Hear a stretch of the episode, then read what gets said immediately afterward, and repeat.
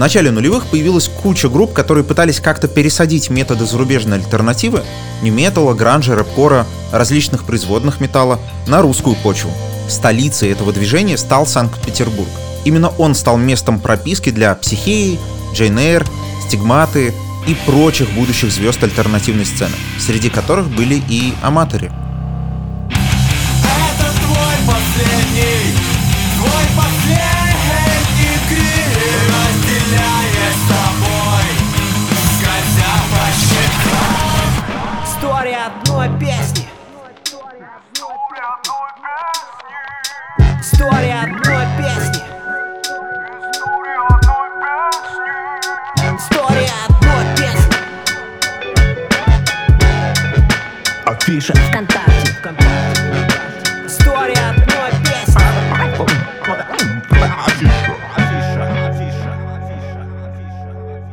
Привет! Это подкаст «История одной песни». С вами Николай Овчинников, музыкальный редактор Афиши Дейли. Каждую неделю мы будем рассказывать о главных песнях прошлого и настоящего и говорить с их создателями и создательницами. В этом выпуске рассказываем о песне «Черно-белые дни» группы «Аматори», одном из ключевых хитов российской альтернативы нулевых. И говорим с ее создателями, барабанщиком Даниилом Светловым и вокалистом Игорем Капрановым. Этот подкаст мы делаем вместе с ВКонтакте. Музыка всегда была важной частью социальной сети и развивалась вместе с ней. Сейчас это миллионы песен популярных исполнителей и фрешменов. Чтобы помочь ориентироваться в этом многообразии, ВКонтакте обновили алгоритмы рекомендаций. Из миллионов треков они каждый день будут собирать для вас персональные плейлисты под ваш вкус. Кстати, в описании к выпуску мы оставили ссылку на специальный тариф. По нему вы можете получить 3 месяца подписки на музыку ВКонтакте по цене двух.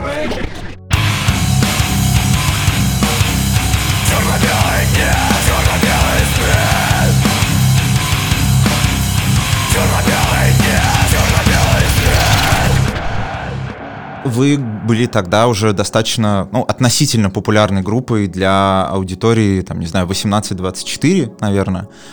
Что вообще из себя тогда представляла альтернативная сцена? Но надо, во-первых, сказать, что по поводу какой-то популярности надо обозначиться максимум на два города. Это может быть Санкт-Петербург действительно и Москва, потому что в масштабах страны это, собственно, ничтожное какое-то количество, потому что тогда никакой ни радио, ни телевидения, никакой другой поддержки, собственно, не было, а интернета в то время еще активного и такого быстрого и доступного тоже не было. То есть это исключительно сарафанное радио, какие-то близкие, друзья, знакомые, ну и, соответственно, тусовка музыкальная, которая так или иначе слушала эти группы. Поэтому говорить о какой-то популярности ну, в масштабах страны это ну, ни о чем не говорит. То есть не было никакой популярности. Это все пришло позже, года через два, наверное, когда интернет стал появляться, и когда он начал одновременно играть плохую и хорошую роль. Плохую в том, что начали качать музло и не покупать, а хорошую в том, что его начали качать везде. Мы тогда ездили с Дженейр, они презентовали свой альбом, а потом мы поехали в следующий тур, и они тогда грели нас, типа, когда мы презентовали Да-да-да, нашу да, да, неизбежность. точно, точно. Да, но тур был не особо прям большой. По-моему, мы, мы что-то, по-моему, даже до Волгограда доехали. Все-таки был какой-то вот один такой город далекий. Да, я и говорю, Но не супер какой там масштабный он был, это точно. То есть популярность была весьма и весьма относительная, это точно. И я помню, что в первые вообще ту, ну, вот, вот поездки, так скажем, да, по распространению тяжелой музыки на территории Российской Федерации были исключительно самостоятельного характера. То есть мы буквально э, сели в машины и поехали. Даже так посложилось, что я буквально там только пришел в коллектив, и вот первый наш тур я ехал вообще с другой группой. Просто потому, что места не было в машине, и мы как бы все вместе с ребятами из ЖНР ехали вот так вот как бы вдвоем. Ну, короче, это все вообще было очень кустарно. Да, и мы зацепили те самые, э, так скажем, вагоны общего пользования, когда Да, ты да, да. покупаешь билет и попадаешь просто В ад. В маленький Китай в масштабах вагона, потому что там кто сел, кто тот и успел, в общем. Да-да-да. Ну, типа это как плацкарт, только там можно занимать место только сидя. Да, то есть э, те, кто родились в 2000 году, в общем-то, уже этого и не знают даже. Популярность э, в масштабах вот такого характера. Если вы спросите, можно повторить, э, я скажу нет. Э, В эту реку можно войти только один раз, потому что для этого нужно действительно быть молодым, энергичным, сильным, полным какого-то драйва и Энтузиазма. и энтузиазма, который бы заставлял тебя двигаться вот так по стране из э, баров, вписок и вообще непонятных каких-то условий в жизни, чтобы реально играть свою музыку. Сейчас бы уже, наверное, этого было просто невозможно. Есть три главных песни новой русской альтернативы. Джанг, Джейн рэпкор о сложном быте 18-летних в начале нулевых, Сентябрь стигматы, Жизнь, слезы и любовь под лязг гитар. И, наконец, Черно-белые дни аматоре. Последнее даже в этом ряду стоит особняком. Филигранный продакшн, отточенный саунд, совершенно не здешний по меркам середины нулевых. Ну и неспроста. Альбом «Неизбежность», на котором находилась эта песня, доводился до ума на зарубежной студии. Из говна конфетку не сделаешь. То есть ты- это изначально был хороший, качественный материал, который только э, правильно записанный и поданный, вот, э, собственно, получился как бомба замедленного действия. Потому что, лично по моим впечатлениям, его догнали как раз спустя пару лет. Вместе со следующим альбомом. Да, да, да, да, следующий да. вышел уже, народ уже слушал два альбома, короче. То есть и этот, и предыдущий. Ну, примерно такое впечатление у меня тоже и было, потому что когда меня только вот э, как раз в 2004 году только пригласили э, в коллектив, мне тогда было еще 17 лет, и когда я услышал э, первые демки, которые вот были готовы, там было готово несколько песен каких-то, я уже не помню, по-моему, «Поцелуй мою кровь». «Поцелуй мою кровь», да. Да, и еще там несколько песен. Я просто обалдел, честно сказать.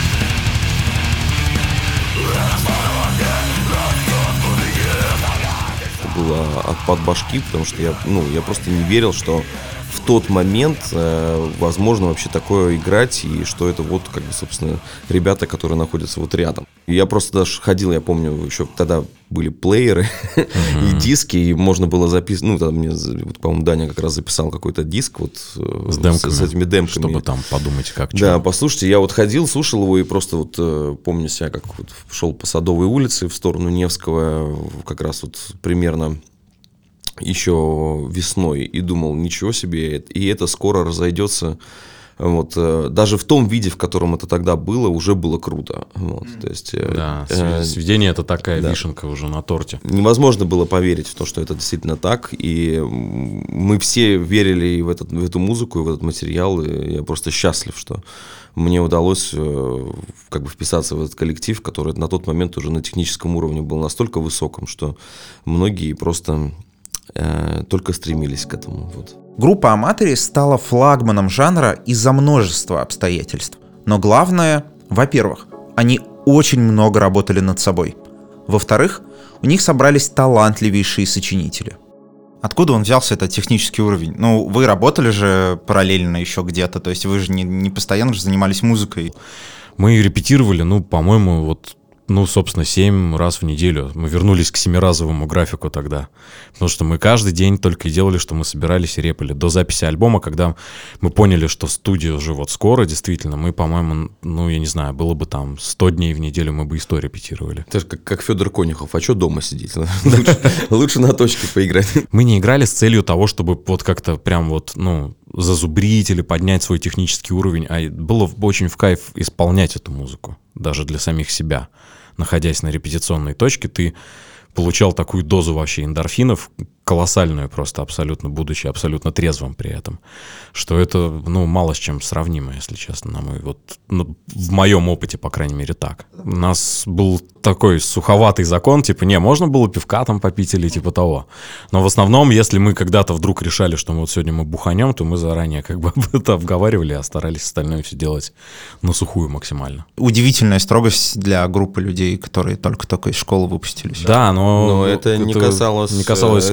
э, вне репетиционного времени, как говорится. Потом же остаток суток тоже как-то был, вот. Присутствовал. Но тут еще такое дело, что на самом деле, вот я тоже думаю, что можно было бы, конечно, и на репетициях поугарать, а с другой стороны, я бы, наверное, уже в таком случае не смог сказать, что я трезвый получал эти ощущения, за которыми люди гоняются, мне кажется, всю жизнь, в- пробуя вообще всевозможные а, легальные и нелегальные стимуляторы сознания, потому что это, это был гребаный космос, реально. Собственно, к предмету обсуждения «Черно-белые дни». Я, может быть, плохо читал или смотрел интервью, но я как-то не добрался до того момента, где рассказывалось четко момент, когда, во-первых, вы его, ее придумали, во-вторых, когда вы поняли, что это не просто песня, а песня, с которой вы дальше можете еще куда-то пробиваться.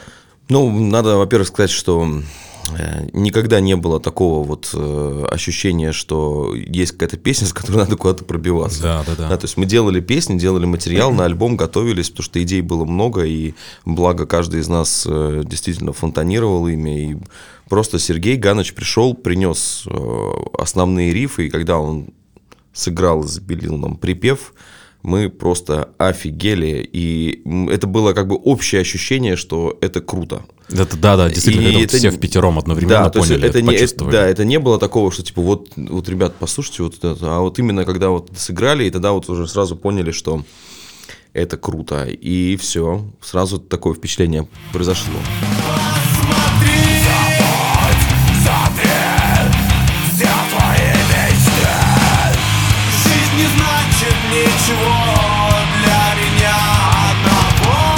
Я помню два момента, связанных именно с процессом написания, потому что Ганыч принес тогда, по-моему, полтрека, и потом он хотел повторить эти полтрека примерно так же, как и было.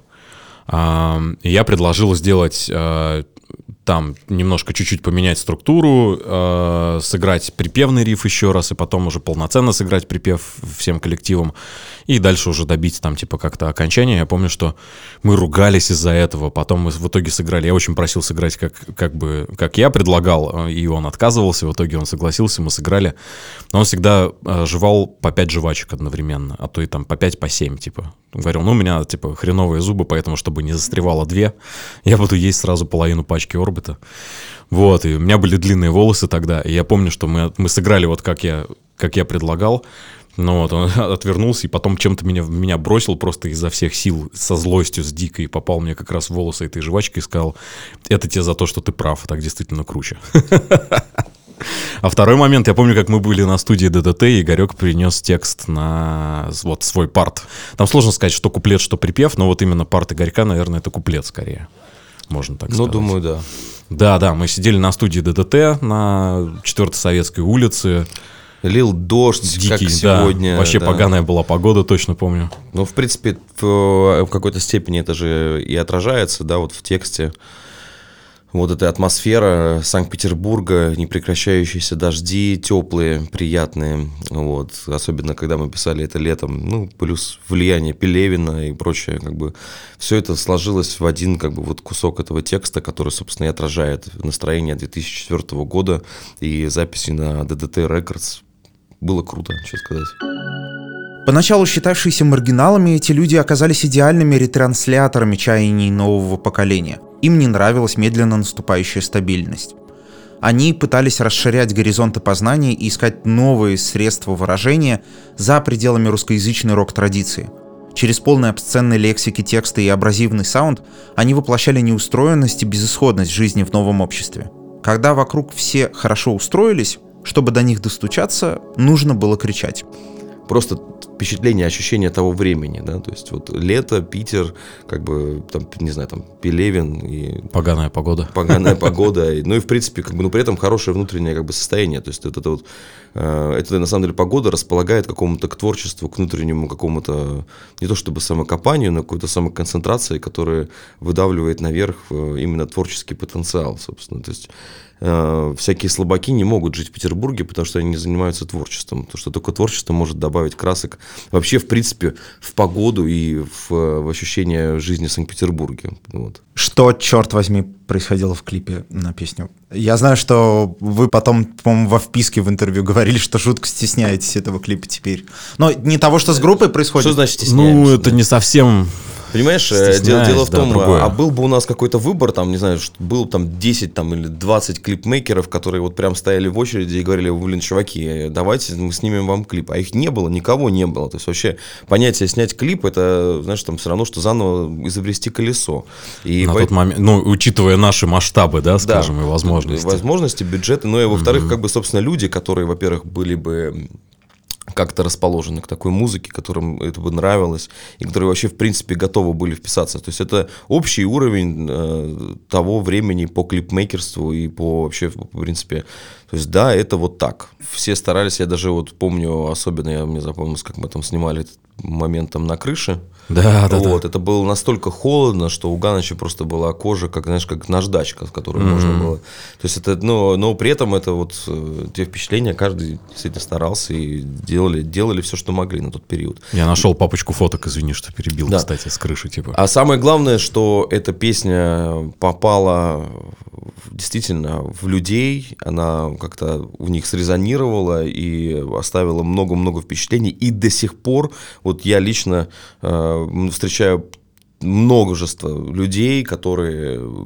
говорят мне, чувак, спасибо, вот именно под эту песню мы там с Танькой на кухне там на вписке целовались, вообще какие у меня там, у меня впечатления там с моей юности, короче, понимаешь, э, для многих людей это действительно была песня, которая оставила какой-то след в душе, и радостно, и вообще прекрасно, что это так есть, что э, в нашем творчестве музыкальном э, среди множества песен есть те, которые остались в поколениях и, надеюсь, еще будут вспоминаться с улыбкой, и радостью и любовью.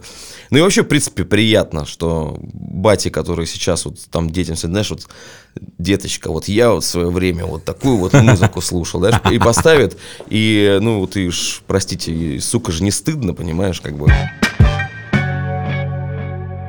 И без телевизора и радио новая альтернатива постепенно стала находить себе слушателей. В середине нулевых, когда я сам начал увлекаться музыкой и даже собрал свою группу, на любой репточке, так называются репетиционные базы в Санкт-Петербурге, можно было найти стикеры с афишами концертов групп вроде Джейн Эйр, Корея, Аматори. А игравшие со мной музыканты и многие мои знакомые хотели брать пример со Стюарта и Ганыча, то есть с Даниила Светлова и Сергея Осечкина когда было появилось ощущение, что вот поперло, потому что, ну, очевидно, что после альбома «Неизбежность» как бы история группы и вас, как музыкантов, немножечко поделилась все равно на до и после. Но я так понимаю, с небольшим э, оттягом, потому что все-таки, когда «Книга мертвых» вышла, уже случился окончательный такой хайп.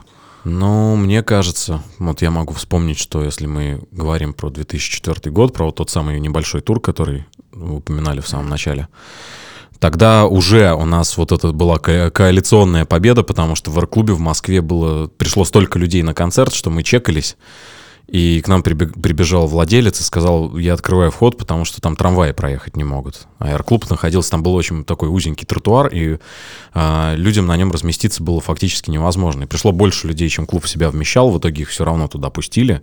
Вот и, кстати, пока я просто помню, еще есть история про этот трек, про черно-белые дни с, с того самого концерта в аэроклубе. Забежал владелец, сказал, я запускаю людей, мы еще не дочекались, мы играли черно-белые дни как раз, вот, ну, типа, на кусочек ее на саундчеке.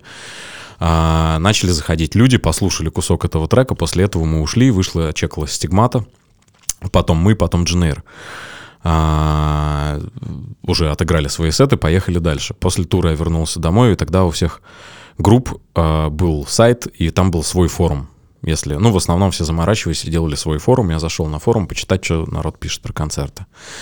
И там был гневный отзыв от человека, который говорит, кто, мол, какой дурак придумал аматоре поставить первой группы в R-клубе в Москве. Я из Мурманска ехал 36 часов на поезде для того, чтобы зайти, услышать кусок незнакомой мне песни, посмотреть на пацанов, и после этого я, я, короче, со злости не стал никого больше слушать и поехал обратно на вокзал. Еще 36 часов ехал обратно до Мурманска, поэтому вот этот...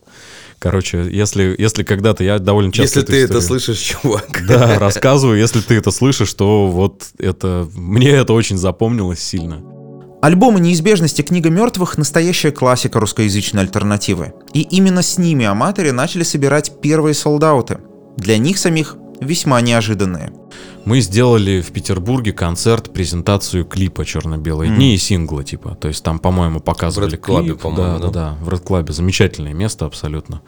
Дичайше крутое. Жалко, что оно закрылось. Питеру очень не хватает такого клуба, как Red, это сто процентов. Вот, и там, я помню, вот тогда был первый раз, когда э, арт-директор заведения Сережа Патрикеев при мне э, вот так вот развернул табличку «Вход» на которой с обратной стороны было написано «Все билеты проданы», развернул ее на стеклянной двери стороной про билеты в сторону тех людей, которые не зашли. Сказал, я вас поздравляю, у вас первый солдат сегодня. И там было, по-моему, 500 человек или 550, но это вот так, как селедки в бочке просто. Ну, я был там, я представляю себе, каково да, да, это. да, да, да. Вот, и мы тогда... Был очень жаркий, мокрый концерт, и это круто. Это вот был первый раз, когда стало понятно, что вот что-то такое произошло. И потом следующий концерт у нас был в Москве, в точке. Мы решили рискнуть и сделать сольный концерт. Раньше же было как? Обычно, если концерт, то это группа, которая написана большими буквами на афише, и там снизу куча корешей. Ну, типа, если мало народу пришло, то, ну, ладно, хотя бы все равно, зато классно тусанули, типа, с друзьями все отыграли, и, и то ладно. А тут сольник, то есть вы одни написаны на афише, то есть вы берете на себя ответственность за то, что вы можете отыграть это мероприятие и собрать людей одни.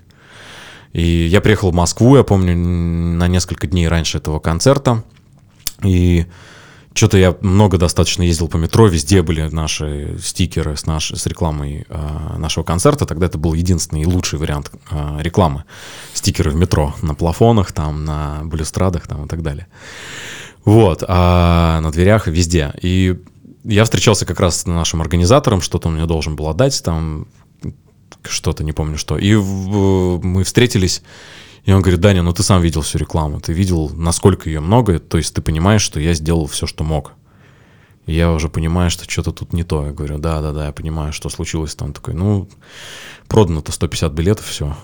У меня падает сердце, я думаю, все, мамочки. Значит, мы там послезавтра будем играть в пустой точке, и вообще это очень, очень обидно, что так. И, скорее всего, останемся еще денег должны, типа, за то, что, ну, за организационные все эти моменты. Ну вот, потом мы выходим на улицу, а за, за какое-то время до этого игра, играли Дженейр в Москве одни. И у них было человек там 400, по-моему, что было тоже хорошим результатом на тот момент. И Коля оборачивается и говорит, Даня, да ладно, 600 человек уже будет, все хорошо. И мы такие, мы очень обрадовались, ну, типа, потому что, в принципе, а, мы рассчитывали, что у нас будет, как у Дженейр, может быть, сотни четыре, там, плюс-минус. А тут оказалось, что у нас уже больше, и в итоге пришло там, ну, короче, 700, ну, я не помню точную цифру, но это было прям вообще, это было сказочно много для нас по тем временам в Москве для сольника. Однако у любого сарафанного радио есть свой предел. Но тут аматоре и другим группам пришла помощь, откуда они ее совсем не ожидали. Появился телеканал A1, который стал активно крутить записи альтернативных групп, организовал собственную премию «Рамп», где эти самые группы выступали. Без A1 сцена бы окончательно не оформил. А, Наверное, все это получилось, когда появился канал A1. И, собственно, не то чтобы мы пытались там прорваться, он, в общем-то, сам ворвался в нашу жизнь в какой-то степени, потому что он помог всем. Он помог всем. Там, где был Иван, там везде были сборы, там везде были это самое. Поэтому Иван я здесь э, внес огромную лепту в, вообще в популяризацию альтернативной музыки, безусловно, и в том числе э, нашей песни «Черно-белые дни», которая... э, Я помню, даже Чак недавно мне рассказывал, Виджей Чак, который, собственно, участвовал, он говорит, что он даже... Там они, им запрещали ставить эту песню, вот, и они тогда делали голосование, что вот если вы как бы вот там смс-ками там напришлете нам это количество, то мы его поставим. И всегда набирали, и всегда ставили, поэтому действительно эта песня была в, топах тогда. Так, при поддержке A1 и с бесподобными альбомами, аматоры превратились в группу, гарантированно собиравшую залы на сотни и даже тысячи человек. Надо сказать, что до них подобные группы в подобные продолжительные туры по всей стране не отправлялись. Но у любой, даже самой хорошей истории есть кризисные моменты и страшные трагедии. В марте 2007 года от онкологического заболевания умер Сергей Осечкин, ключевой участник группы, страшно талантливый мелодист и один из лучших гитаристов в жанре. Он, он был главным мелодистом, то есть он придумывал все эти штуки, и я переслушиваю иногда, впадаю в ностальгию, переслушиваю демки, неизбежности, демки книги мертвых, и я понимаю, что это был какой-то, ну, учитывая, сколько лет еще нам тогда было. Ну, прикинь, то есть он эти треки писал, когда ему было 20, там, 21, и причем он настолько к ним музыкально и комплексно, композиторски подходил, по, как-то не по годам зрело, если можно так сказать, что эту зрелость мы тогда как бы мы не понимали еще, что это такое, а, осозна- а вот именно лично я осознал это, что это была музыкальная зрелость, слишком какая-то вот ранняя, короче, а, аномально ранняя. Я это осознал уже намного позже. В 2008-2009 годах аматоры отправились в большой тур по стране, который должен был стать триумфальным для них. И если с творческой точки зрения он был бесподобен, то с экономической это был полный провал. В России начался кризис, культурная индустрия от него пострадала больше других. С нашей стороны мы ехали вообще масштабно так, что, наверное, только группа ДТТ так ездила и Алла Пугачева. У нас э, был, был, было команды 20 человек. То есть световик, звуковик, э, техники, аппарат. Просто весь прокат. Мы в каждый город, в каждую деревню ездили со своим аппаратом. Короче, в итоге мы заплатили всем, кроме самих себя. Да, но на самом деле я недавно тут общался э, с чуваком из группы, по-моему, Наркомаффин называется. Вот он, он был приглашен Даней, по-моему, то ли в Твери, в какой-то э, ДК офицеров, сидячий клуб. Э, И что-то такое, у нас был концерт какой-то лютый, короче, и он говорит, и тогда я просто офигел от того, что в нашу деревню приехали люди со своим аппаратом и так жахнули року, что поддали пинка, короче, там всем позад. Я думаю, ну ладно, окей, сейчас уже как бы со мной, ну как бы много лет прошло, да, и можно так, как говорится, назад повернуться и сказать, ну и похрен, что мы ничего не заработали, зато мы так рок отдали, что вообще просто, наверное, никто так не повторит, и круто, что мы, у нас есть такой опыт э, в нашей копилке, как говорится, и было круто вообще. А До этого просто все как бы были на волне, это было массовый такой интерес, и, в общем-то, не требовалось каких-то, можно сказать, даже в какой-то момент определенных усилий. Появилось огромное количество групп, как грибов просто они начали вырастать, и в итоге, собственно, и не пережили, и не смогли как бы выдержать проверку временем, потому что вот этот вот общий как бы такой э, хайп, общее такое желание как-то быть в этом во всем прошло. И все. И как бы и тогда началось уже как бы буксование как раз вот на месте и работа с тем, что есть. Да, да, был такой элемент. Но я помню, что потом у нас чуток стабилизировалась ситуация, когда мы а, сменили менеджмент и поехали в тур 2009 года, который мы уже делали с э, Полигоном, концертным агентством. Тогда было еще как-то, ну, более-менее, типа, бодро все равно. Ну, конечно, ты уже... а, Там уже раньше, как это было, там, когда вешалась одна афиша и приходило тысяча человек в любом городе, так это уже не работало, естественно. Ну, тогда уже соцсети там были как-то более-менее ВК, там что-то какая-то, какие-то альтернативные варианты рекламы и так далее. Вот, и тогда вот началась вот эта глобальная смена публики, мне кажется, потому что кто-то типа из этого уже вырос, для кого-то, кто считал себя э, в числе эксклюзивных вот этих людей, кто про это знает, и для него, для этих, для этих людей эта музыка стала слишком популярна, они из-за этого перестали ходить на концерты. Удивительно. Ну, Ну, а, что удивительного? Вот э, группа Аматори, если там начинать с, с Евгена, по-моему, начала играть в 99-м году. То есть, грубо говоря, вот если сейчас посчитать, это сколько? 21 год, да, уже получается? За 21 год сменилось не одно поколение людей, как бы, да, а если начинать там отчет, например, когда пришел э, Сергей Осечкин, это 2001 год, то в следующем году будет это еще... 20 лет, да. Да, еще один будет юбилей. То есть за 20 лет было столько людей и настолько разных, и многие действительно, вот как говорится, выросли из детских штанов и стали большими, рес- респектабельными, уважаемыми людьми, которые теперь э, нам свои респекты выдают всяческими разными э, бонусами и прочими э, жизненными как бы подгонами. там. Вот. да, такие тоже есть. Но они в основном теперь скупают вип-столы на концертах. Наконец, в июле 2010 года Игорь Капранов, который к тому моменту сам находился в продолжительном и глубоком кризисе, принял решение уйти из группы. Из 2020 года именно это видится финалом не только истории классического состава Аматори, но и расцвета всей альтернативной сцены. Ее деятели переключились на другие жанры. Кто-то распался, кто-то временно приостановил деятельность, а телеканал Иван в какой-то момент стал крутить рэп. Если посмотреть как раз с глубины этих лет, как вы оцениваете собственные заслуги, так сказать, перед музыкальной сценой? Потому что есть такое ощущение, что вот действительно после вас пошла эта волна групп, которые играли, в принципе, что-то близкое, пытались, во всяком случае, и у всех все получалось. Ну, насчет сцены сложно сказать. Но, наверное, действительно просто посмотрели, что вот получилось же у кого-то, и мы же все общались между собой. То есть это была не, не, не было такой штуки, что а, это же вот там они в Америке, в своей, в Австралии или где-то. Не, мы всегда все были друг для друга такими пацанами, с которыми все там, ну, за руку-то мы здоровались, общались вместе на концертах на каких-то появля- появлялись там и так далее. И, возможно, кого-то мы вдохновили действительно на это. Возможно, мы как-то подняли планку, э, ну, не, это даже невозможно, это абсолютно точно, планку качества, 100%. Группы стали стремиться лучше звучать, лучше играть. Да, но, слушайте, если есть какой-то такой вот, типа, музыкальный тезариус заслуг, то, надеюсь, он будет предстательствовать на страшном суде за нас. В какой-то момент казалось, что волна новой альтернативы стала случайным явлением, ни к чему не приведшим. Однако это не так. Аматоры и их коллеги по сцене показали, можно играть вне мейнстрима и в итоге собирать полные залы. Можно жить в неуютном большом городе нулевых и при этом записывать альбомы высочайшего качества, песни с которых будут цитировать и по сей день. Можно ездить с огромными турами по стране, не появляясь в радиоэфире. Можно создать сцену, под которую будет подстраиваться целый федеральный канал. Можно оставить после себя наследие, которым будут пользоваться инди-группы по всей стране до сих пор. Можно все. Это был подкаст «История одной песни». Слушайте нас во Вконтакте и на других платформах. Ставьте нам лайки, пишите письма на почту подкаст собака афиши.ру. Над выпуском работали ведущий Николай Овчинников, продюсер Александр Леско и звукорежиссер Андрей Грант. История одной песни. История одной песни.